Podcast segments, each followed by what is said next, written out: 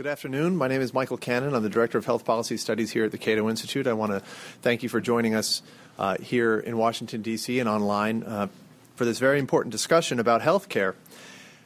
In most healthcare debates, well, a lot of them can be reduced to, um, to well, to shouting some version of the following. Uh, uh, to two sides sh- shouting some version of the following at each other. Uh, the U.S. healthcare sector is good, and Canada's is bad, or Great Britain's healthcare sector is good, and American healthcare is bad. And on both the left and right, people come up with data to support these propositions. You'll hear on the left people uh, looking at uh, life expectancy data in the in, in, the U.S. and comparing that to other countries, and finding that the United States performs rather poorly compared to other advanced nations. Uh, the same is true of life of uh, infant mortality data. The U.S. does not perform uh, as well as, as, we would expect, and in fact, uh, uh, rather poorly considering the amount that we spend on uh, healthcare in the United States and ha- how that's about double the average for other advanced nations. On the left, or I'm sorry, on the right, you'll hear a defense of uh, the United States healthcare sector and attacks on other uh, nations' uh, health outcomes, such as this one, which was uh, which was posted uh, last night on the blog of Commentary Magazine uh, by a gentleman named Noah Pollak, Who, who said that Americans do better when diagnosed with cancer than their European counterparts do. And he cited a Lancet Oncology uh, article on cancer survival rates. Um, or I actually no, I'm sorry. This is this was an article by another scholar named David Gratzer at the Manhattan Institute that uh, that cited that Lancet Oncology article. Uh, writes that for 16 different types of cancer examined in the study, American men have a five-year survival rate of 66 percent, compared with only 47 percent for European men. American women have a 63% chance of living at least five years after a cancer diagnosis, compared with 56% for European women. These data, recently released, are now the best available. They confirm that American patients, that uh, American cancer patients are lucky to be treated here. He actually spoke of Rudy Giuliani uh, and uh, Rudy Giuliani's claim that he was lucky to have been treated for prostate cancer in the United States. So, who's right about this and who is wrong? There are data that are being thrown about on either side. We have two scholars here that are going to help us get to the bottom of that. The, our first speaker will be Glen Whitman, an associate professor of economics at California State University, Northridge. Uh, professor Whitman is currently on leave from his, his post at, uh, at Northridge. Uh, where he's on the writing, where he's uh, working for uh, a television show on Fox called Fringe. He's on the writing staff for this uh, science fiction program, which, by the way, can be viewed Tuesday nights on Fox, 9 o'clock Eastern, 8 o'clock Central, so set your DVRs. Uh, but today he's going to help us uh, untangle science from fiction in the debate over which healthcare sector produces the most health, or which nation's healthcare sectors produce the most health. And Professor Whitman will be followed by Ezra Klein, the uh, associate editor at the American Prospect. Professor Whitman? I assume because there's a microphone right here, I can speak into it. Actually, is it already better? Okay. All right. So, Michael just told you about everything that I had planned to say by way of introduction, so I don't have an introduction anymore. but he's, uh, he's absolutely correct that it's become something of a hobby amongst people involved in the healthcare debate to make statements about international comparisons of healthcare, saying where healthcare is better. Is it better in the United States? Is it better elsewhere? I'd say that the hobby is probably most popular among those on the left, uh, particularly those who like to quote the World Health Organization's World Health Report 2000, which very famously ranked the United States 37th in the world. And this was featured prominently in Michael Moore's movie Sicko. But the hobby is also practiced a lot on the right. Uh, they are particularly often heard to say that the U.S. has the very best health care in the world, notwithstanding all of those statistics that are often quoted by the left. And we also hear about specific conditions, such as those of Rudy Giuliani, claiming that the United States is a better place to have any particular condition. Now, this desire to make international comparisons is actually very understandable because what we're interested in is figuring out what is the best healthcare policy. And for the most part, healthcare policy is set at a national level. So if you're going to look for any kind of empirical data or evidence, about the effectiveness of different healthcare systems, uh, you have little choice but to make cross national comparisons. Sadly, it turns out that the cross national evidence is scanty at best. To preview a little bit of what I'm going to say in a moment, the most widely cited studies and statistics are riddled with problems of both data and methodology. And when you take out those studies which are not reliable and look at those that are more reliable, it turns out that most of them are merely suggestive. And as we're going to see, that they provide mixed evidence about the performance of the United States relative to other countries. It appears that we're doing better in some ways and in worse and worse in others. Now, a short aside what do we actually expect to get out of these international healthcare comparisons, ideologically speaking? Because it does seem that in the policy arena, analysts often seem to be seeking some kind of affirmation or confirmation of their own ideological predispositions. And I think that certainly does help to explain uh, the uncritical attitude that many on the left have displayed toward uh, statistics that, at least superficially, seem to favor government run single payer systems. What is a little bit more perplexing to me is the knee jerk tendency of conservatives and, admittedly, sometimes libertarians as well, to defend the great superiority of the U.S. system. And the reason I find this somewhat perplexing is if the idea was to try to find confirmation of your ideological preconceptions, you'd think that what we'd be looking for is evidence of a free market system that's doing very well.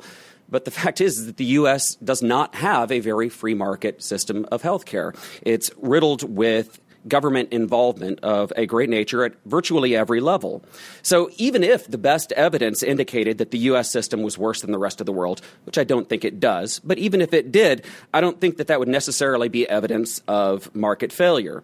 It's entirely possible, I would think, that there is not a simple linear relationship between markets and quality. In other words, even if you thought that a very laissez faire system of healthcare would perform better than a very government run system of healthcare, a single payer system, for instance. You could have a kind of U shaped relationship where the worst of all possible worlds is somewhere in the middle and you have some kind of a muddled combination. Indeed, I would argue in a different context that uh, that, that is largely the case that's happened in the United States. Not that it's necessarily made us worse, but at least in some respects that we suffer from some unusual combinations of government and markets. So, what are we going to get out of the data? The data is we hope if the evidence, evidence is good and if the evidence is strong is going to tell us something about the relative performance of different actual systems as they exist on the ground. But that's not necessarily always going to translate directly into a statement about ideologically speaking which pure system is better than which other pure system. So with that said what is the problem with existing international comparisons of healthcare well, most of these comparisons are done using crude aggregate data, meaning things like life expectancy and infant mortality.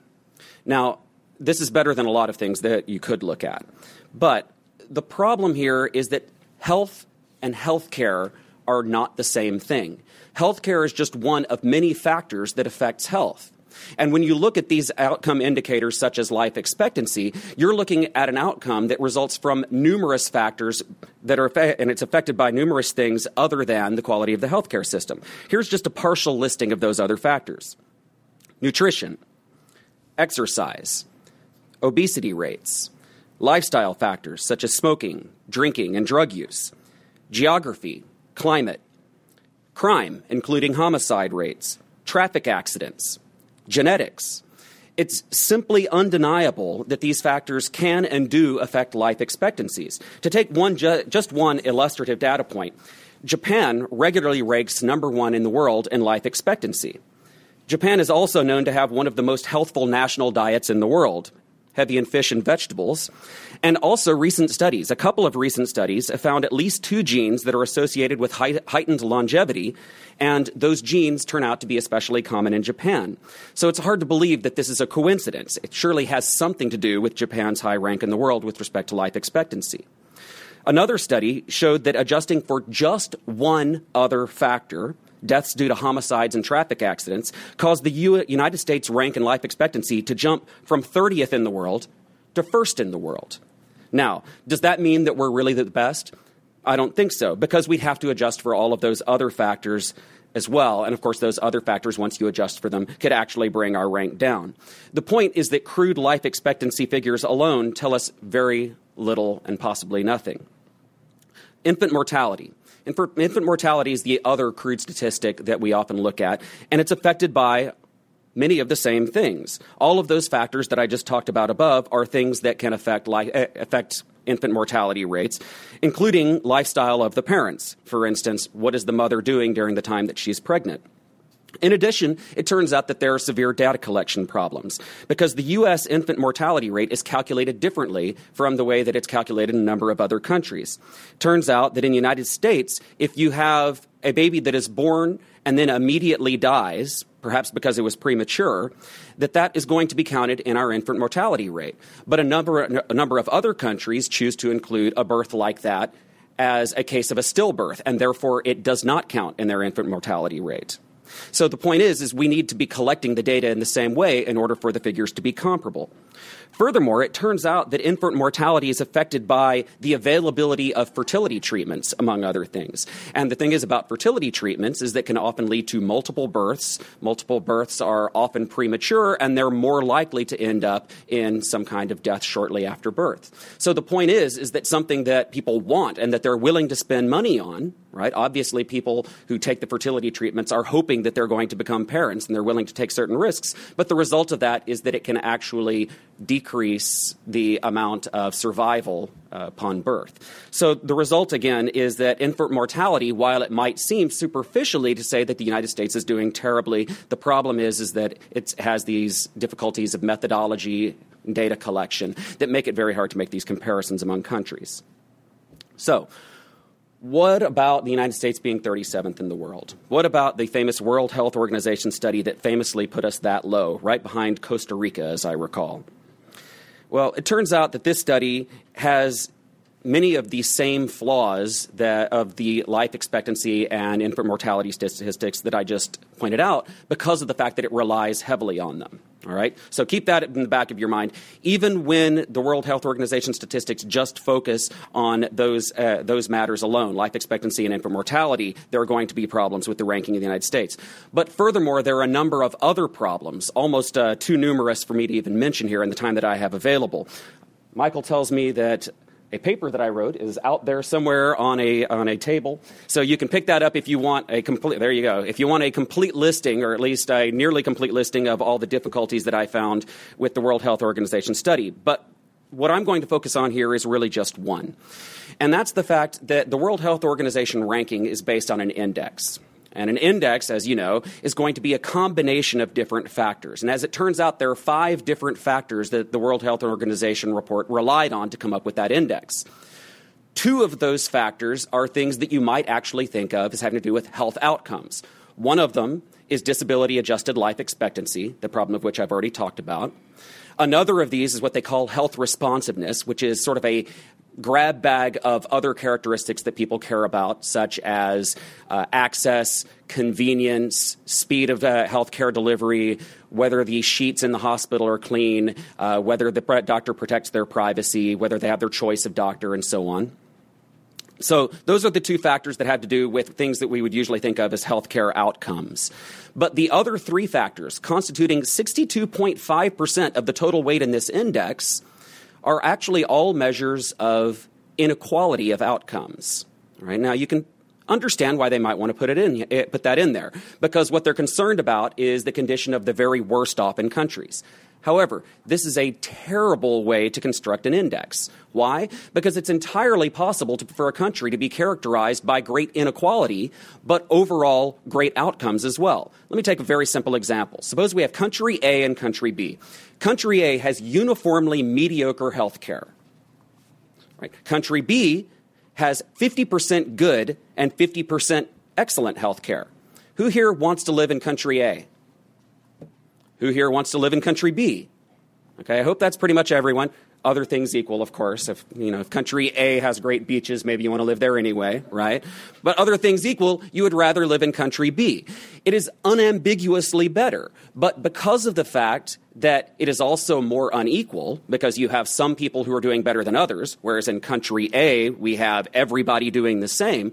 The result is you get an ambiguous effect on the health index.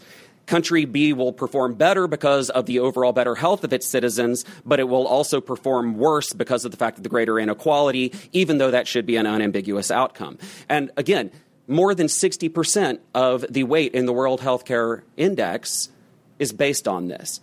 And so that's yet another reason why the World Health Organization study is, is unreliable and not a good place to look if you want to see how the United States is doing relative to other countries. Okay, so now that we've talked about the bad statistics, let's talk about the good ones. What would good statistics for international comparison of healthcare look like? A couple of points. First of all, what we want is studies that are going to control for as many of those other factors as we possibly can, uh, can control for. The ones that are going to affect health, but are not, in fact, about the healthcare system or results of the healthcare system. Now, this is admittedly an extremely hard thing to do.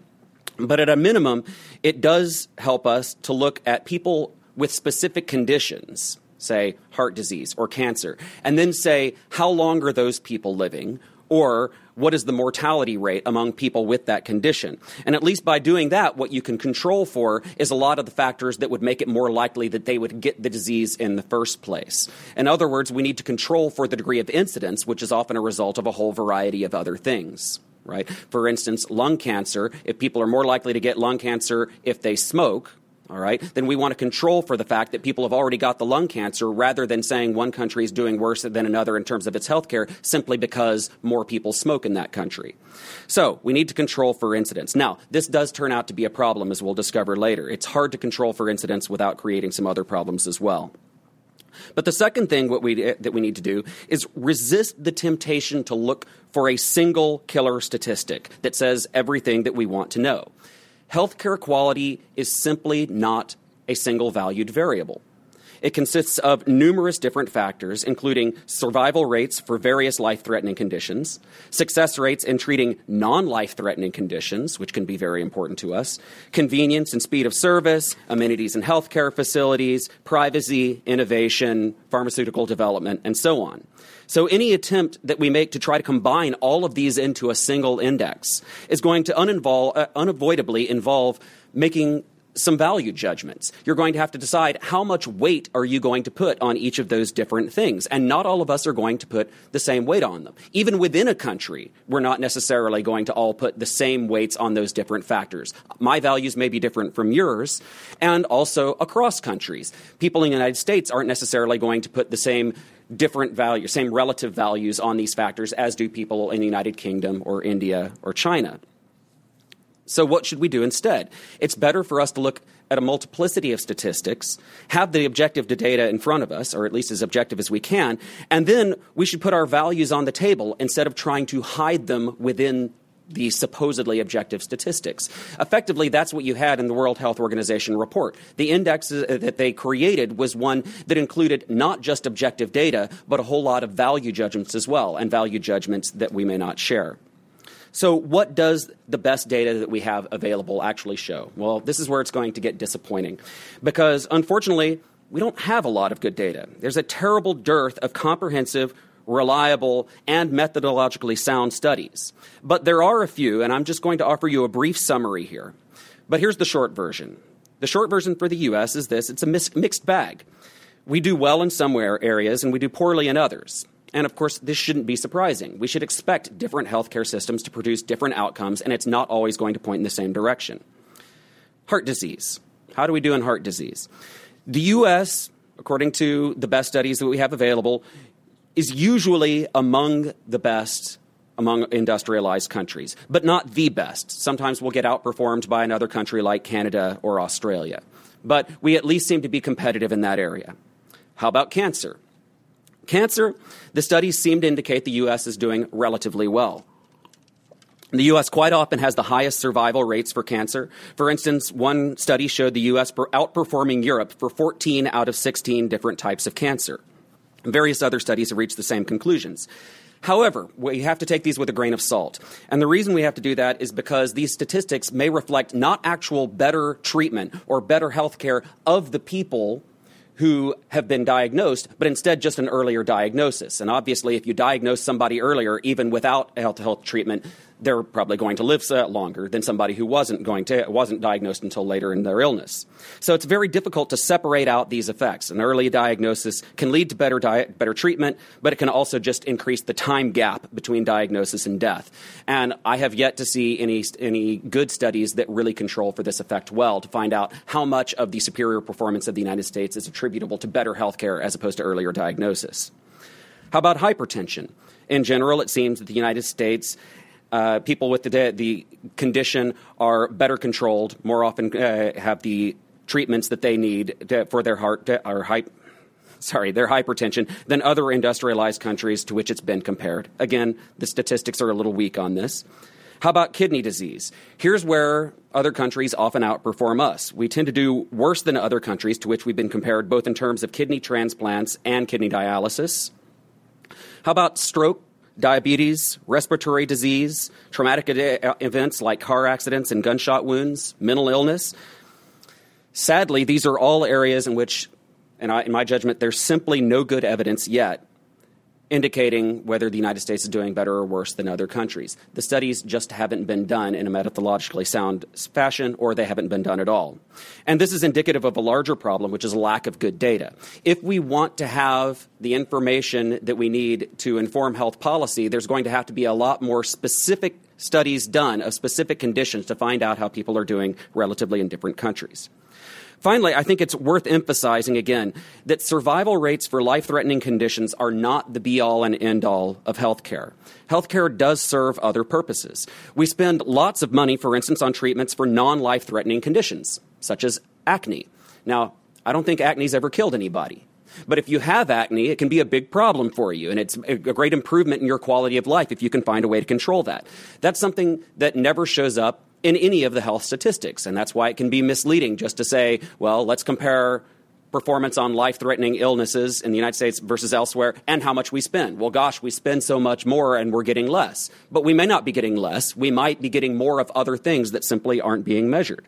What about money spent to ease chronic pain, even if that pain is non life threatening? Even if it's not life threatening, it's a very important matter to the people receiving the pain treatment that they are going to get that pain treatment in order to make their life better. Convenience also matters. If you have to wait an extra month before getting treatment for that annoying rash, then that matters to you, even if that, life, uh, that rash was never life threatening and it would never have any effect on life expectancy. So, in these areas, there is some evidence, although again it's sketchy, but it seems to point towards superior outcomes in the United States. These are things that the U.S. Uh, healthcare uh, system tends to deliver relatively well. So, what's the bottom line? We should not expect a single statistic that is going to show that the U.S. is definitely better than the rest of the world or definitely worse. Reality is going to be messy, and healthcare quality has numerous factors. And it's entirely possible for us to do well on some of these factors and poorly on others. What we need to do is report these results as honestly and accurately as possible if we want to have a well informed health policy debate. Thanks.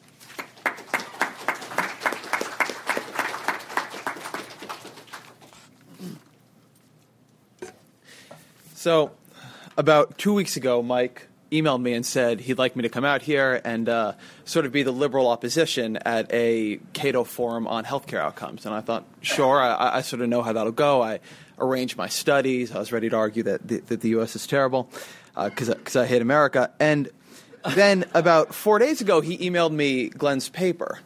And about a day later, I sort of called him in a panic. And I said, Mike, the paper's fine. I basically agree with all of it. I, th- I think Glen's right. I think that healthcare data is messy stuff. I mean, infant mortality and general mortality statistics are incredibly, incredibly misleading.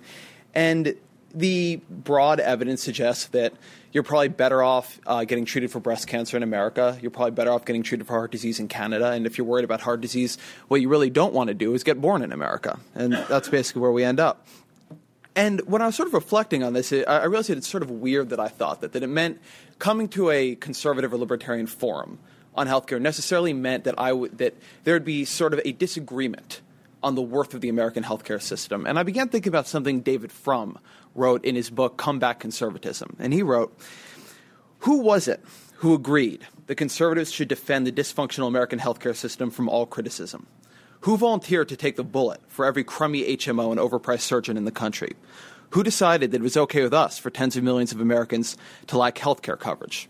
And frankly, it's a good question. Um, on the question of who comes out ahead, America spends much, much, much, much, much, much more than anyone else. To give the sort of stark comparison between America and Britain, we spend, according to the, the OECD data, in I believe this is 07 numbers, we spent $6,714 per person for healthcare. Six, 6,714. Britain spent 2,760. That's a difference of about $4,000 per person per year. Uh, I looked that up today, and, and granted, these are, are rough economic times, but even now, that could buy every person in America 5.3 ounces of pure gold a year if you could just equalize the spending. So it would be really weird if, given the fact that you could buy what we're buying plus uh, five ounces of pure gold every year, if we didn't have, if we weren't at least competitive with other nations. But that isn't enough to be competitive when you're spending in many cases more than twice as much as 80. You have to do better than that. The question with American healthcare is not whether or not we can survive in this system and uh, many times even prosper. It's whether we are getting good value. It's whether American healthcare is acceptable or not acceptable. And if we could sort of have agreement on that question, then we could get into what will certainly be an even more bitter fight over whether or not we go to a, socialized utopia or a dystopic free market um, system. But at least we could begin talking about reform and trying to get to some level of common ground. And very importantly, which Glen points out, the first step, which is spending the money to get the data. Because right now we're not doing that. That gets caught up in the same argument over whether or not we even sort of need this data, and we, we really do. So I'd say again, the question is value. Um, there's a study that uh, Mike sent around and has sort of gotten a lot of press in healthcare circles in recent years, which is a study of what they call amenable mortality. One of the big problems with a lot of studies Glen looks at is that they do not control for mortality, for illness, for death that cannot actually be prevented by the healthcare system.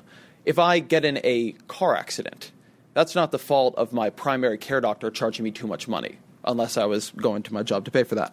There's if I get shot in the street, if I have a piano fall on my head as if I were a character out of a cartoon, that's again, it's not the fault of our healthcare system. So you need to look at things that, conditions that could be prevented if you had had timely and affordable contact with a doctor. So the researchers attempted to look at that, and they um, looked at what they called trends in death, considered amenable to healthcare before age 75, between 97 and 98, and then again between 2000 and 2003. And they compared it in the US and 18 other industrialized countries. What they found was that between 97 and 98, the US was fourth from the worst on amenable mortality. Fourth from the worst. By 2002 to 2003, we were the actual worst. And this is actually interesting because there were some reforms around this time in the UK and Ireland. They began instituting a lot of pay for performance, and that appears to have had a real effect. But we were fourth from the worst, and then we didn't improve at all, which is actually a, a worrying thing in our system. It suggests that we lack um, responsiveness to better data. We didn't improve, which I think should should concern people. Um, they figured that if we had been able to reduce amenable mortality to the average rate achieved by the three top tier countries, so not that there's no amenable mortality, just that there's only as much amenable mortality as there is in France, we would have saved 101,000 lives over this period. 101,000. Big number. I'm not arguing the study is perfect, but uh, I think most of us here would agree it's better than most of what we have, and it is very worrying. You can't, you can't look in that study and see anything that will, that will make your heart sing. Now, sometimes you get into this conversation and end up in, in a sort of weird side conversation. Okay, maybe American healthcare isn't very good, but other people's healthcare is very unpleasant. You have to wait a long time. That may be true. Um, there is evidence that, particularly for surgery, uh, America has longer wait times than certain types of universal systems, mainly socialized, mainly um, Canada and Britain. In um, Germany and France and Japan, there are no wait times to speak of. But one thing that I'm always sort of struck by in that data, there's a sort of a flip side to that coin, right? Imagine you're the urban, you're the urban poor in London. Your hospitals, the hospitals you go to, are overcrowded. As you would expect, you don't have a whole lot of political power and you go in and you need a elective surgery, which is where waiting times tend to manifest. And they say, listen, you're going to wait four months, or let's say it's really terrible. They say, listen, we're going to replace your hip in a year. That's pretty bad. Um, let's say you are that same urban poor in Chicago, and you go into the doctor and you say, God, my, my hip is terrible. Um, and they say, You need a hip replacement. Say, Who's your insurer? You say, I, don't have insurance. They say, Okay, well, you can't have hip replacement. So in our data, what that shows up with is zero waiting time. They did not wait at all to get hip replacement because they never got one. You could argue the opposite case that it should show up as an infinity sign, but that would probably be hard to put into the model. But the question of waiting times and the question it ends up being colliding, I'd argue, with the question of whether or not you get treatment. I'd say that you're better off being the guy who waits a year and a half for his hip replacement in London, but you get it, than you are being the person who never gets it in America. And the third note on all that is that you're really better off being the person in France who just goes and you get a hip replacement, and that would probably be my, my preferred my preferred look at it. Um, but I would argue the waiting times argument is there, but really, really overstated. Now, the other sort of implication of the waiting times argument, of the responsiveness argument, that American healthcare, because so much pricier, a more consumer oriented society, that we, it's sort of better at dealing with people, that it's more sort of. Uh, adjusted to our needs. And you would think you'd be able to see that on survey data on satisfaction with the healthcare system. I mean, that's presumably where that would come up. So you do have that data, and you can, of course, you can again sort of argue that there are cultural differences here, that the British have a lower expectation for their life. Andrew Sullivan made this argument on his blog. I don't know that there's a way to prove that or not. But when you ask people in different countries, would you like to have only minor changes to your healthcare system? Would you like to fundamentally uh, change it, or would you like to completely rebuild it? You get very sort of starkly suggestive answers. I mean, the one thing you do find is that nobody's really that happy. In every country, pluralities of people would like fundamental change. And, you know, you can argue, and Bob Blendon and Harvard will make this argument what does fundamental change mean? It probably means somebody gives you more money. But whatever fundamental change means, everybody would like some fundamental change. We are a, a, a people oriented towards progress. But what you do find is that Americans are much more unhappy than anyone else, much more likely to ask for total change, and much less likely to say minor changes. So to just compare a couple, um, Amer- only 16%, so less than one fifth of Americans, say we only need minor changes. About 26% of Canadians say the same, so a quarter of them say they're happy and um, the numbers are similar for Germany and the UK. Now go down the now go down the response line. Go to completely rebuild. Thirty-four percent of Americans, so more than one third, say we need to completely rebuild. Twelve percent of Canadians say the same, um, and fifteen percent of the British say the same. The only people who are above twenty percent, aside from us at thirty-four, are the Germans at twenty-seven percent, and uh, I'm not exactly sure what accounts for that, but they're still not as high as us, which is just to say that that's also, you, you can sort of quibble with the data, but it does suggest that we are not more satisfied, or certainly do not believe ourselves to be more satisfied with what we're getting.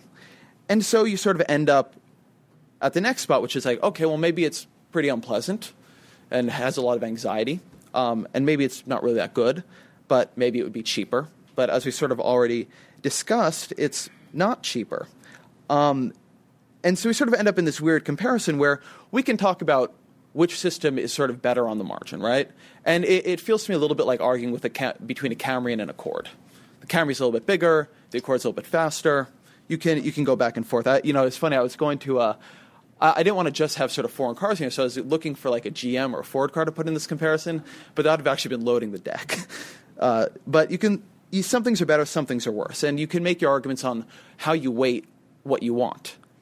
But if then I say the Camry costs fifteen thousand and the Accord costs twenty five thousand dollars, your your choice becomes quite clear. So the question of um, the healthcare system, I think, becomes it's not of mortality, it's not of satisfaction, it's not of cost. You do end up in a weird place of how much does healthcare matter? Because one thing that I think you do see, if you're having such great disparities between a healthcare system where we spend six thousand seven hundred a year per person and one where we spend 2700 per year per person. And is it maybe healthcare spending above a certain level actually doesn't matter that much? And i'd say there's a lot of evidence supporting this claim. That there's a lot of evidence suggesting that healthcare spending on the margin is actually further dollars are not doing anybody all that much good. And you see this in this country too by the way. Peter orszag who just was made director of the Office of Management and Budget, talks a lot about the Dartmouth Atlas Project, which tracked Medicare payment data in different states and compared that to outcomes data, and essentially found there's huge cost disparity, huge cost disparity between Minnesota and Florida, say, but no clear relationship between, on outcome. That even in this country, even in this healthcare system, when we spend more, we don't get more. Forget versus Britain, versus Florida. And that would imply that when you're dealing with healthcare reform, and this is a little bit beyond the, the purview of, of, this, of this talk, but uh, I want to put it out there. When you're dealing with healthcare reform, there's an argument I think that is a compelling one, and at the very least should be taken seriously, that you want to err on the side of spending less, not more. We err on the side very heavily of spending more, not less. And that is money that comes from somewhere. It comes from wages, comes from leisure, comes from education, comes from food stamps, comes from flat screen TVs. It's not clear to me that healthcare is a place where you have extremely efficient use of funds um, when you're when you're getting into high dollar numbers. And so I'd say that if you begin ratcheting back, what we're seeing in the data is that we don't have any sort of clear advantage over systems that are spending about half as much. And I don't think that you could really get there um, you're dealing with a lot of sort of culturally ingrained stuff. I don't think we have the sort of po- political structure that could accommodate such radical change and radical impositions on doctors and drug companies. And you get into questions of innovation, but you can certainly cut some level of waste and some level, level of overspending in our system. And it's not clear you'd actually pay a cost.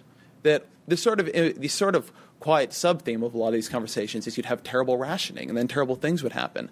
But there's a good question about whether or not when you were rationing anything bad would happen at all. And you could argue that you could ration by waiting lines, you can ration by income, or you can ration as some people want to, and then you have to decide whether you want to call this rationing. And you can ration by sort of effectiveness data of different procedures. And then the question of whether or not your insurer won't let you get a lumbar surgery because there's no real evidence that lumbar surgeries work becomes a, a fairly good question. Is that rationing? I don't really think it is, but I guess people can disagree on that.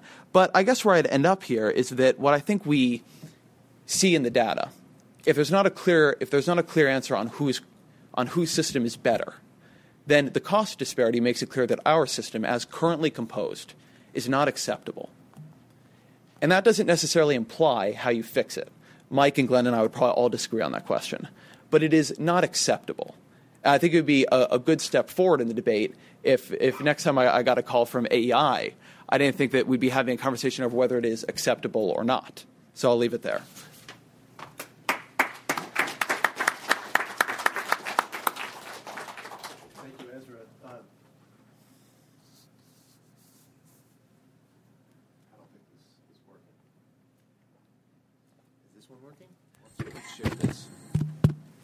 Thank you, Ezra. You, you reminded me of um, of a of a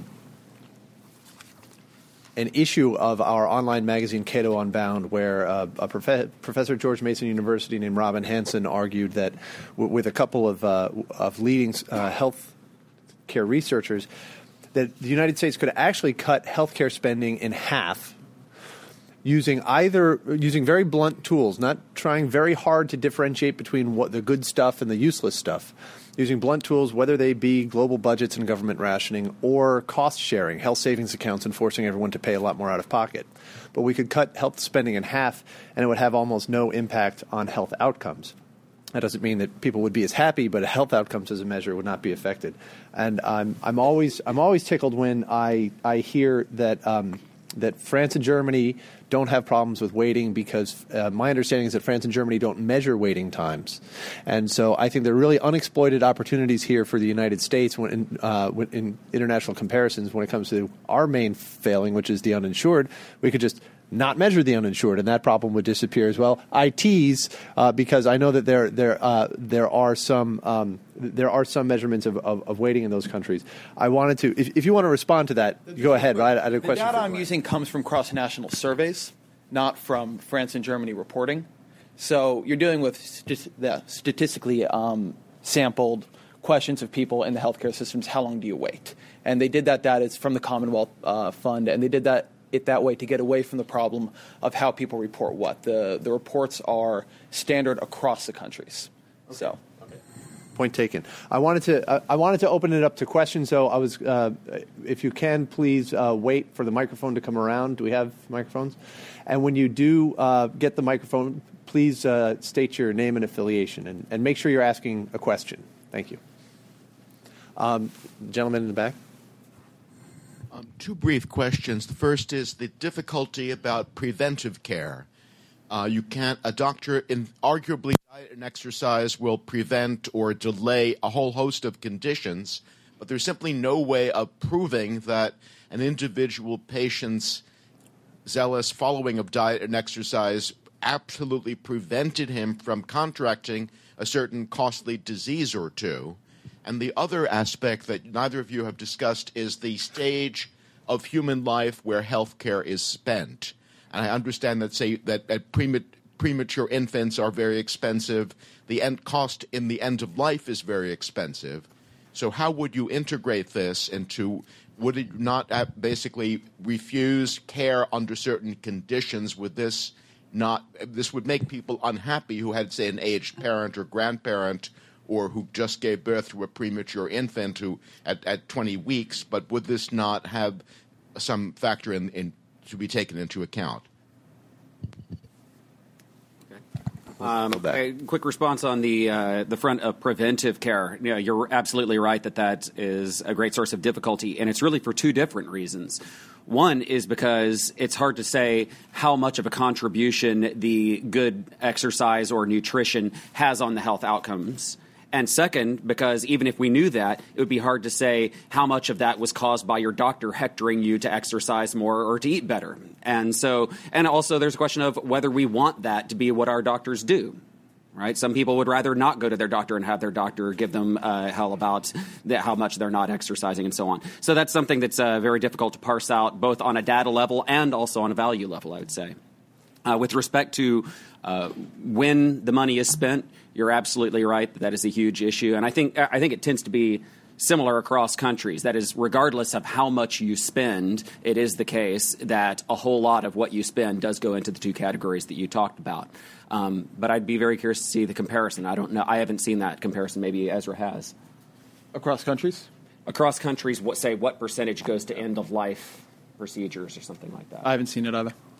Um, let me, if, if I may, I'd like to ask Glen a question uh, that came from Ezra's remarks. What about uh, a mortality that's amenable to medical care? That study, that health affairs study that he mentioned, where what you're trying to do is control for things that health care could not have affected, because we sort of have a unique barrier to care in the United States in that we have tens of millions of people without health insurance. A lot of them get medical care. Uh, and other countries have other barriers to care, but this seems like a, a, measure that would that would capture the downside of having tens of millions of Americans without access, without I'm sorry, without health insurance. They may, they, they may delay access to care. Um, what about that measure? Would, how does how does that rate uh, among all the other measures that we've got? Right. So I, I think that's a good start. You know, the first thing you want to do is take out the car accident deaths, which have nothing to do with the healthcare system and a lot to do with uh, the highway system. Uh, but I think the main problem is that it still doesn't control for incidence. It still doesn't control for, say, the fact that if Americans are fatter, we're probably more often going to have heart disease in the first place. And yet, heart disease is considered something that's amenable to healthcare treatment. Therefore, it will be included in those statistics. So, uh, essentially, what that, st- uh, that study does is it takes a step in the right dis- direction by controlling for some things, but it doesn't control for some of the really important stuff we'd like to control for. And one other factor, I just want to throw it in there, and maybe I sound like a broken record here, but non life threatening conditions matter too. And as long as you're looking at mortality, you're only looking at life threatening conditions. You're not considering whether the healthcare system is curing your acne or getting rid of that rash or whatever. And to take the hip replacement story that Ezra was talking about, because I think it's a great story and I think you made a great point with it. But what's interesting is hip replacements, not necessary to save your life right? And so uh, the concern about whether a country gives you a, a hip replacement, replacement you have to wait a long time to get or no hip replacement at all is something that's not going to show up in the data that we're typically looking at in the first place.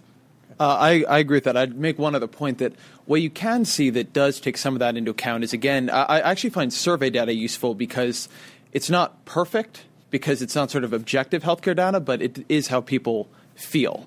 And you do have a lot of cross national survey data on pain which is a sort of interesting way of getting at some of this. Again, pain doesn't account for incidence. There's going to be more pain if people have more healthcare problems, if people are more obese and have more leg problems, but it is one way to try and get at it. And the data I've seen eh, has what you really see in America is not a lot more pain, but a lot more pain among people with less income.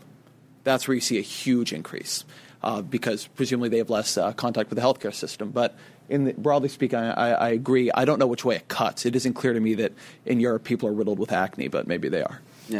okay, next question, and, and we've got a lot, and I want to be able to get to all of them. So the briefer we can keep them, the better. How about Arnold?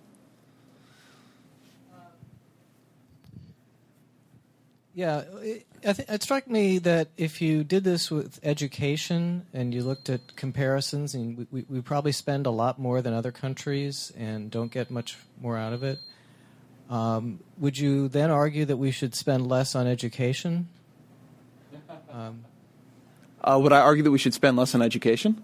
If it turned out the studies showed pretty much the same thing that we that we spend more and don't get any better outcomes. If education were healthcare, maybe, but I the I mean, because I'm not an education expert, it's hard for me to say what the studies show. I have no. I think we should spend a whole lot less in, in education in, say, Washington D.C where the money isn't obviously getting us any better outcomes. It isn't clear to me that in the aggregate we should spend it less at all. But as I say, I don't know the issue, and so it's not something I could answer with any sort of specificity for you. You should speak to my colleague Dana Goldstein. Okay, uh, on the aisle here, sir.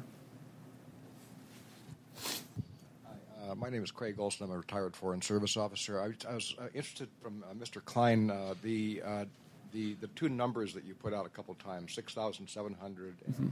2,700, is that uh, total expenditure from all sources in the country divided by population, or is it simply out of pocket from each person? It's the first one. It's total source of expenditure by population, and it is, I, I think I neglected to mention this, adjusted for purchasing power, which is to say adjusted cross nationally.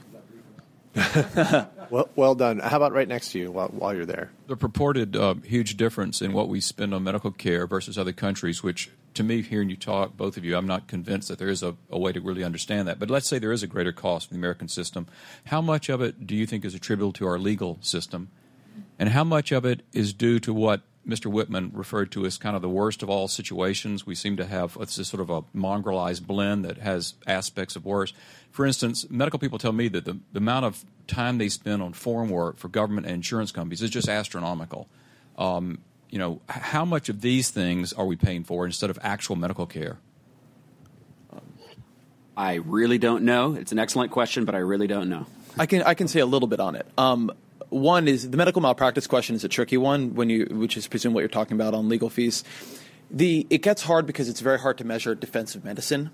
We're not spending that much for the actual healthcare uh, healthcare legal costs. You're dealing with less than half of one percent of American healthcare spending. I think it's about 0.46 in the most recent data I saw. But you get into a question of how much, um, how many tests are ordered that aren't needed because they're trying to protect. And their estimates range from anything from very little, and they'd be doing the same thing anyway because all the other incentives go in that direction, to quite a bit. And as far as I've seen, nobody has a very good way for disaggregating disaggregating that data.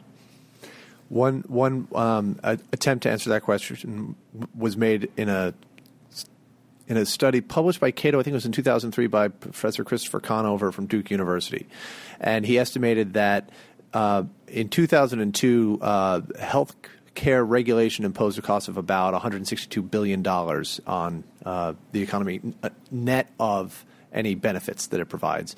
And about half of that, about $80 billion, came from the medical malpractice system. In other words, cost in, in, excess of benefits. That's one estimate. There, there have been others. Um, uh, Professor Book. Thanks. Um, how, how much of this difference in spending across countries do you think is attributable to a difference in amount of healthcare delivered, the quantity, versus a difference in price, the, amount paid for an individual mm-hmm. healthcare service? It's more the latter than the former, according to data. Uwe Reinhardt and Gerard Anderson, if you're interested in looking this up, have done a lot of the work on this. They publish in Health Affairs. They had an article a couple years back called "It's the Prices, Stupid," um, which made this argument. They argue that utilization is not that different cross nationally. They their data to me was convincing it's possible other people could come up with different indices. Um, and they say that it's a per unit price that's very, very different, which to some degree would be expected. By the way, we have a higher GDP per person in these countries, and we have um, we pay people more. We pay our doctors more than they pay their doctors beyond the sort of just difference in GDP. But it does seem that when you're trying to get this out, that the bigger question is how much we pay per unit of healthcare, not how much more healthcare we consume. So if that's the case, it shouldn't be surprising that we get about the same outcomes because we're getting about the same amount of healthcare. We're just spending more for it. I would agree with you. There's also another uh, interesting dynamic, though, which is uh, when you look at the Medicare data, as Ezra mentioned, you are getting in some areas of the country far, far, far more uh, services. The quantity is much higher in Florida than it is in Minnesota. That's what's driving the spending, and there's no difference in health outcomes. So.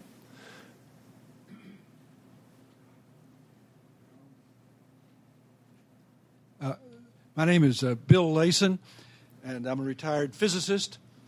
And I'd like to ask the question Have the statistics, uh, that, such as you've quoted, related not just to the whole population, but to what's been called the two populations in this country? One which is more affluent and covered by various employer managed systems and government provided uh, healthcare systems, versus uh, immigrant and low income populations which have no insurance. And you, of course, mentioned that, but have there been good statistics to compare the outcomes and so forth with those two populations? There have been attempts, uh, none that I think is particularly effective.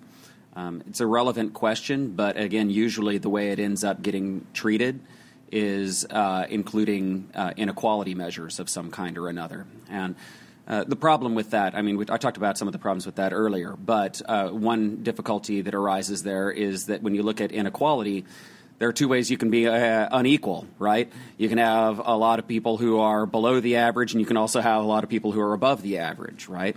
And so there are some of these measures that, for instance, will punish the United States because of the fact that Bill Gates doesn't spend enough for health care, right? Because it's the amount he has to spend on health care is such a small percentage of his income, and so that's bad on an inequality measure, and so we get punished for that, as well as getting punished for the fact that, say, somebody low on the income ladder spends a an especially large percentage of their income on health care.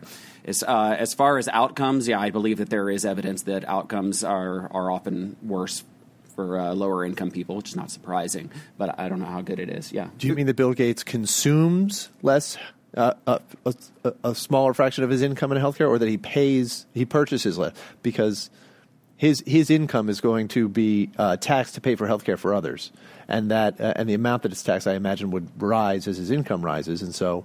Uh, Right. do are you But talking about his still ends up being he gets penalized not because a large enough percentage. You know, so the fact that it's still percentage wise, the amount of his income that goes to it goes to paying for health care ends up being not Okay, large. so it's not his consumption. You are talking about the, the actual percentage of his income. Yeah. Okay. I, I just add to that. There's an interesting study done about a year ago, which looked at what does it cost people, what is the cost differential between insured uh, Americans who make the transition to Medicare and uninsured, and the idea being that is there deferred health care?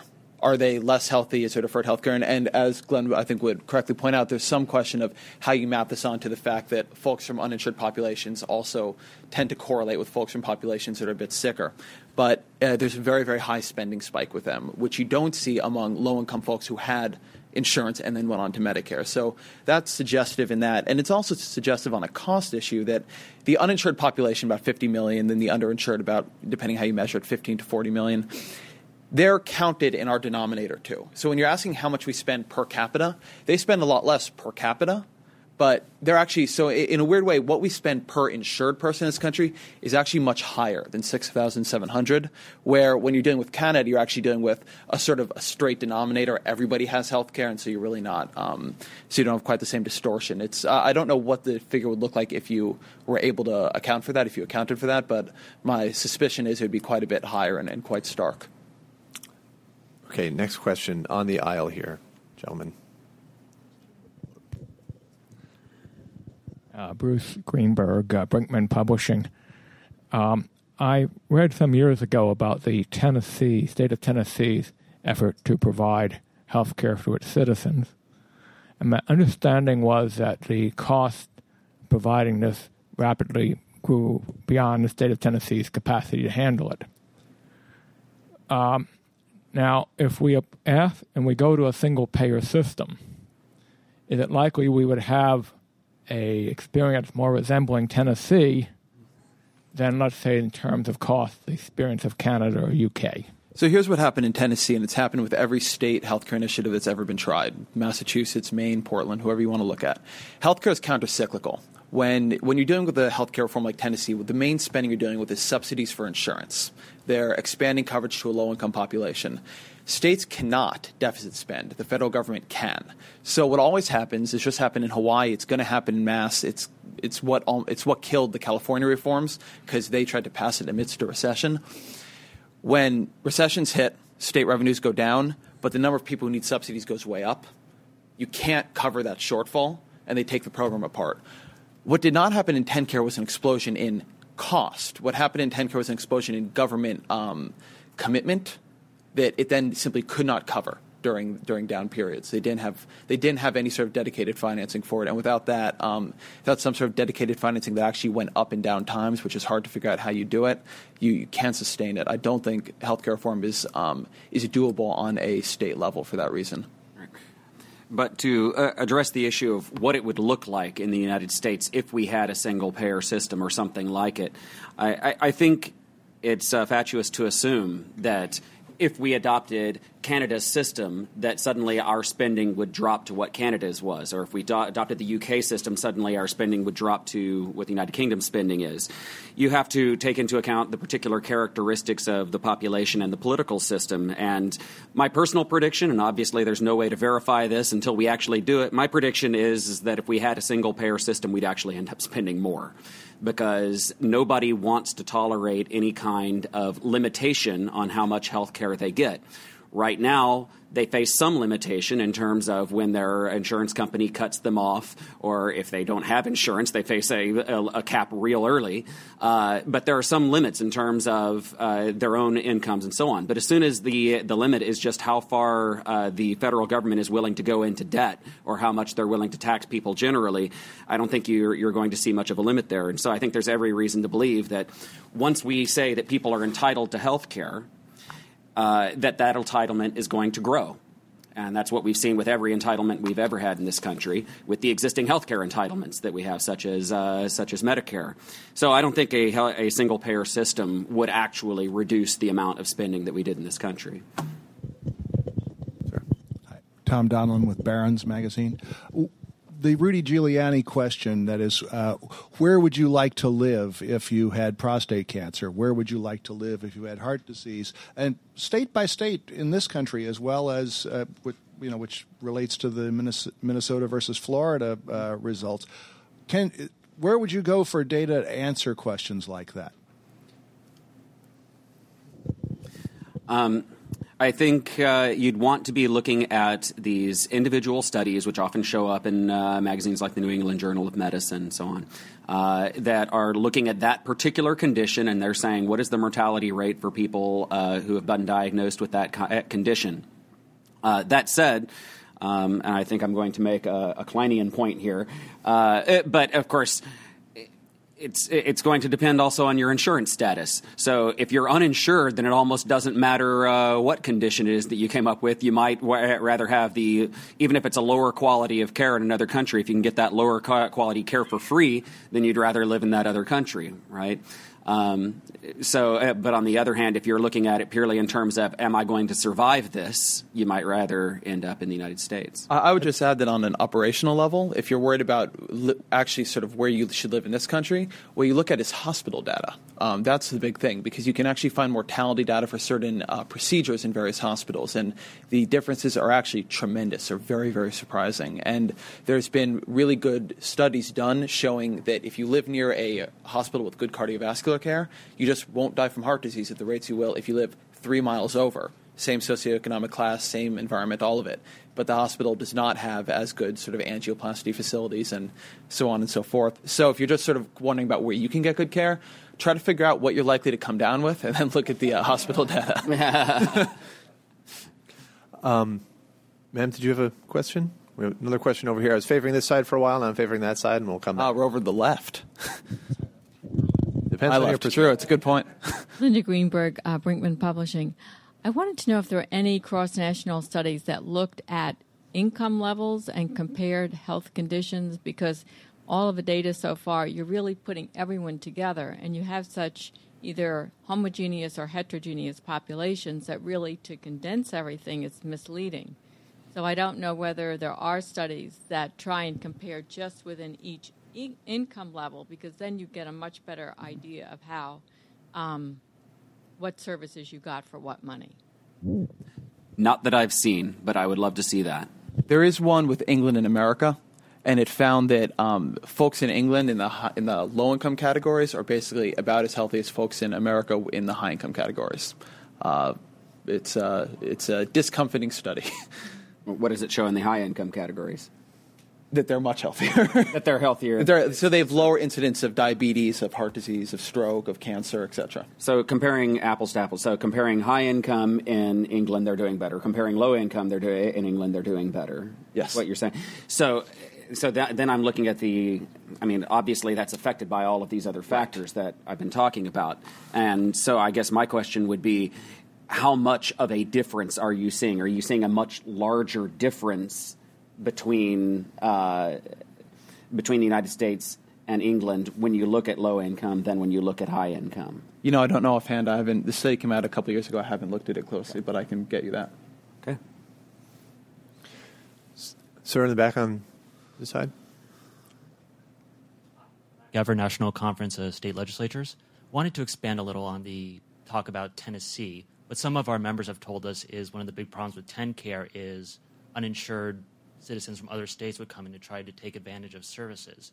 And I was wondering if you had seen any kind of similar issues in Europe, especially given the ease of movement between countries, if some of the countries we've been talking about, if people come from would cross borders to take advantage of services or take advantage of better payment options, and if this is a reflection perhaps of quality in one way or of uh, cost issue. It happened in Sicko. Uh, in Europe, you're asking just sort of intra Europe. That I don't know. Um, I, I mentioned that because in the movie, in Michael Moore's movie Sicko, he follows a woman who mo- who goes to Canada. I don't think she moves to Canada, Right. but she's an American who goes to Canada to tr- try to access free medical. Right, but from America is, Right. is what. And you're you're curious about internal to Europe. Do I have that right? Yeah, I haven't seen anything.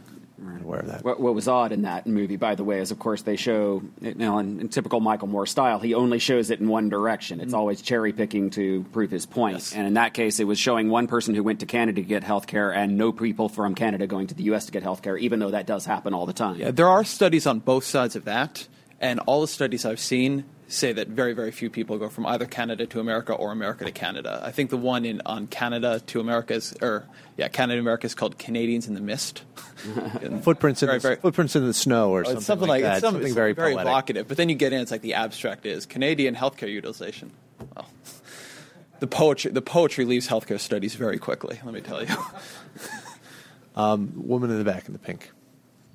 Maria Groats, I'm a nurse practitioner in the ER at Northwest Hospital.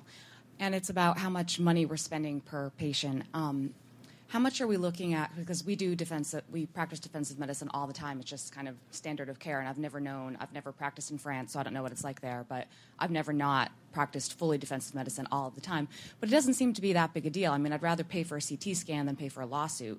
So all the extra tests that we do, I don't honestly know how much they all cost, but I'd certainly rather do that than miss anything or get sued or lose your license.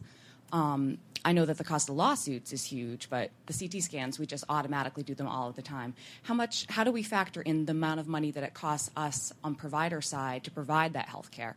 So if your malpractice is, you know, four billion a year, how do we look at that number?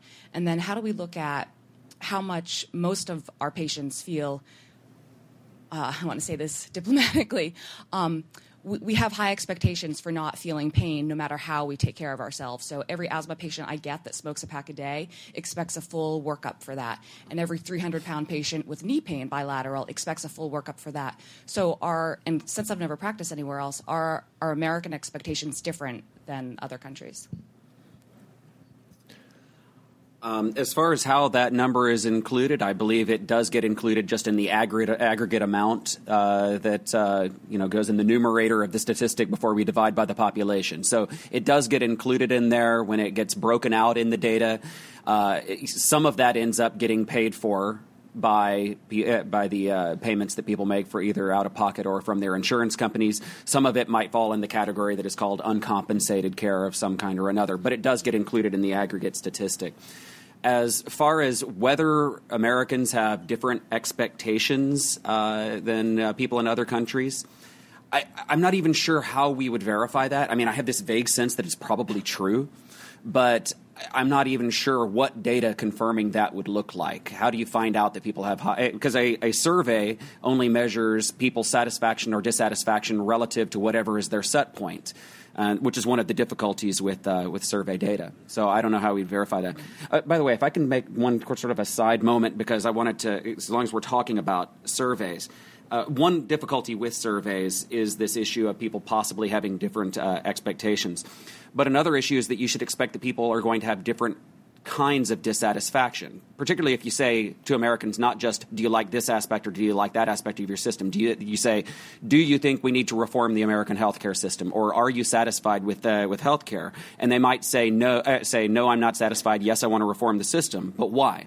Well, presumably for a lot of them, it's because of the high prices. All right. Well, are the high prices going to even show up in other countries? Even if they spent as much as we did, they wouldn't be showing up as complaints that people have about their healthcare system. It would be showing up as complaints that people have about their high tax rates. Uh, it's, and there, there is some evidence that say when you compare the United States versus Canada, they are more satisfied with their healthcare system and less satisfied with how much they have to pay for, out of their uh, pockets uh, to the government. So you shouldn't expect the dissatisfactions to be equal across countries, even if the performance of the systems is equally good. I'd add one thing on. Um, I, I, agree with some of the thing on polling and some of it not, but I'd add one thing on, on this story you just recounted, which I think is sort of illuminating as well, because you're right about defensive medicine and the difficulty of getting at it in survey data. As you also mentioned, there's no check on sort of ordering another CT scan. It doesn't hurt um, the doctor at all. It's very easy to do. You, I, I'm not saying this is why you ever do it, but it's fee for service, so money is actually made with more testing, which is not why uh, I don't think it's a huge factor why more testing happens. But again, it's not a um, the, the money doesn't dissuade you from it. Compare that to England, where doctors are paid not by fee for service, but generally speaking by capitation, where an English doctor will have, say, maybe 50 patients, right? And the government will give them X amount of dollars, and X is a constant per patient. And the more they order for that patient, the less money they have. They essentially make money on what they have left over after they've treated everyone. So the incentive for those doctors is to not order care. The incentive for our doctors is to order care, and the outcome is essentially what you would expect. Well, I, I it, well, as we see, though, it's actually not clear that it matters. I think what's I think what's interesting is the outcome is not what a lot of people would expect. A lot of people would expect that in the UK they would do a lot worse because they're not getting as much medical yes, care. Yes, this is correct. But uh, what's uh, what, what, I think is so interesting about what uh, Glen Whitman has found is that it that doesn't seem to be the case. We spend a lot more here, and it doesn't appear to make us healthier. Different regions of the U.S. spend more than other regions, and it doesn't. Uh, and, and, get more services, and it doesn't appear to make them healthier. You're right. Uh, defensive medicine, I think, is a big part of that. So are the financial incentives that uh, exist for doctors and hospitals to provide more, more stuff. Uh, what the Dartmouth folks estimate is that about 30% of what we spend on medical care, $700 billion a year, if that number rings any bells, um, $700 billion a year doesn't, improve, doesn't do anything to improve either health outcomes or patient satisfaction. So, how much of that one third is due to uh, incentives to provide defensive medicine? How much of that is due to financial incentives for doctors to provide more? That's a much more difficult question to tease out. Um, let me go to this gentleman here. Thank you. Uh, Oren Litwin from George Mason University. Um, on that topic, has there been any uh, effort to try to compare um, malpractice insurance premiums with money spent on diagnostic care? Because you would think that if the uh, premiums are being priced to accurately ref- reflect the uh, likelihood of malpractice damages, that there would be some sort of relationship in, in that between those two. I, I'd love to see that, but I haven't seen anything like that. Yeah, nor have I. Same. Um, I think we have one more follow up question in the back, and let's make this the last one. Get more money for ordering more tests. I think the hospital works that out after after we see patients and everything's done. The hospital, whatever they do with reimbursement, because God knows how complicated that is. It's about how much money they can get out of that patient, whatever way they do that. But we, we never make more money for, I mean, on a private practice, you might make more money for ordering more tests, Mm. but it has nothing to do with our salaries. Right, And I'm not accusing you of, of some sort of medical corruption, but Right. you, if the hospital were paying Clarify more, if the hospital were losing money every time you ordered a test, presumably there would be some sort of either subtle or explicit efforts to get you to order fewer tests. Yeah, not so much. What you have seen, by the way, is um, there are particular professions where there are very, very high medical malpractice costs, namely uh, anesthesia. Mm-hmm. And what they did was they implemented a series of professional reforms and dropped them by half because one of the big medical malpractice problems that we don't sort of talk about is that the issue is not in courtrooms, it's on operating tables. There's actually a lot of medical malpractice. It's not that people are trying to do the wrong thing, but we have a technologically non advanced, very non standardized system. People make an enormous number of mistakes, huge numbers of people are hurt and, and, and die. And one thing the studies on malpractice do show is that there are very few frivolous lawsuits, and the ones that there are, two thirds get thrown out. That's getting panels of doctors to review the uh, the lawsuit data. So I, I really, I, I'm actually, um, uh, even as a liberal, I'm okay with medical malpractice reform, but it really does need to be paired with safety reform. You, you do need to, one of the best ways to cut down medical malpractice cost is to cut down on malpractice, and there are very simple ways like checklists and sterilization that could do that. And, and I think that it is possible, uh, and and I think it does happen that even though the individual practitioner who's making the decision about whether to uh, do a CT scan or not, uh, even though that practitioner is uh, is not paid on a fee for service basis, you're not making an extra two hundred dollars if you order up this CT scan. If the institution uh, is paid on that basis, then those financial incentives can trickle down. Uh, it trickles down. It, affects the number of CT scanners, um, uh, for one thing. So I think that that can affect um, uh, medical spending, even if it doesn't affect the income of the provider on the spot. And with that, I want to thank uh, Ezra and Glen for joining us and all of you, and invite you to uh, join us upstairs for a luncheon in our winter garden. Thank you.